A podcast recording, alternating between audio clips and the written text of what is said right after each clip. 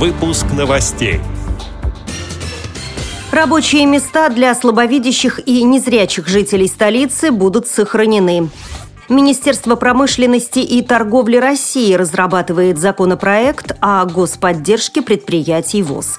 Челябинская областная специальная библиотека для слабовидящих и слепых готовится к участию в тотальном диктанте. В столичном театре «Современник» поставили спектакли по пьесам детей-инвалидов. Далее об этом подробнее в студии Наталья Гамаюнова. Здравствуйте.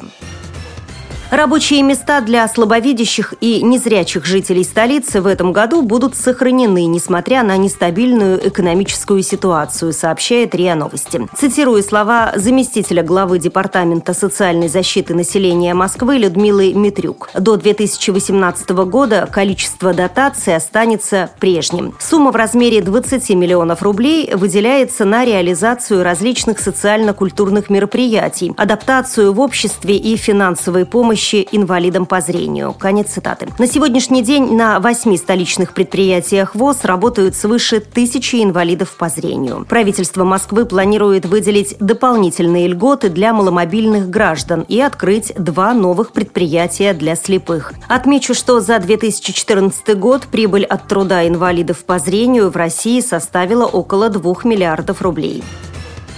В Министерстве промышленности и торговли Российской Федерации прошло совещание, на котором был рассмотрен проект нормативно-правового акта, предусматривающего оказание государственной поддержки предприятиям Всероссийского общества слепых. Встреча прошла под руководством заместителя министра промышленности и торговли Гульнас Кадыровой. В совещании приняли участие вице-президент ВОЗ Владимир Сипкин, директор Департамента промышленности аппарата управления ВОЗ Владимир Лопоткин и сотрудники Минпро Промторга РФ. Как сообщает пресс-служба Всероссийского общества слепых, собравшиеся обсудили законопроект о господдержке хозяйственных обществ ВОЗ, поставляющих комплектующие основным автопроизводителям России.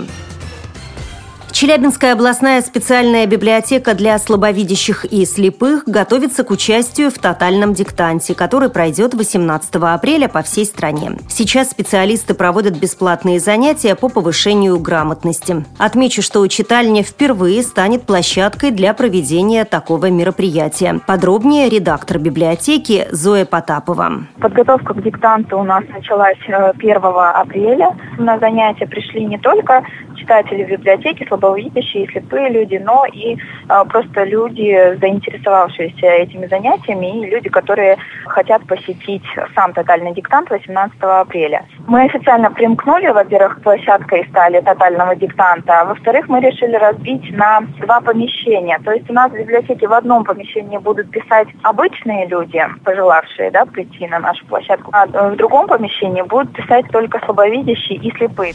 На написание диктанта незрячим и слабовидящим людям дается полтора часа. Слабовидящие будут писать его укрупненным шрифтом на обычной бумаге. Тотально незрячие с помощью шрифта Брайля. Двое читателей уже озвучили, что придут на экзамен со своим ноутбуком и будут пользоваться программой JOS. Отмечу, что озвучивать текст будет специально обученный человек.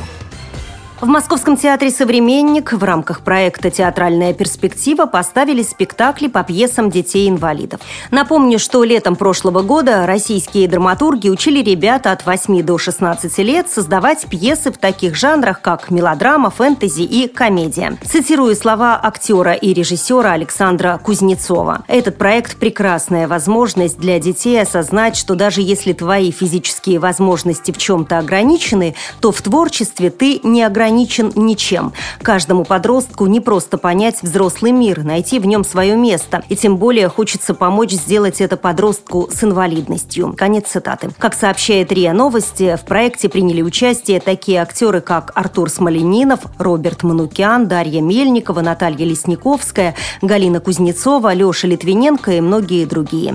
С этими и другими новостями вы можете познакомиться на сайте Радио ВОЗ. Мы будем рады рассказать о событиях в вашем регионе. Пишите нам по адресу новости собака ру. Всего доброго и до встречи!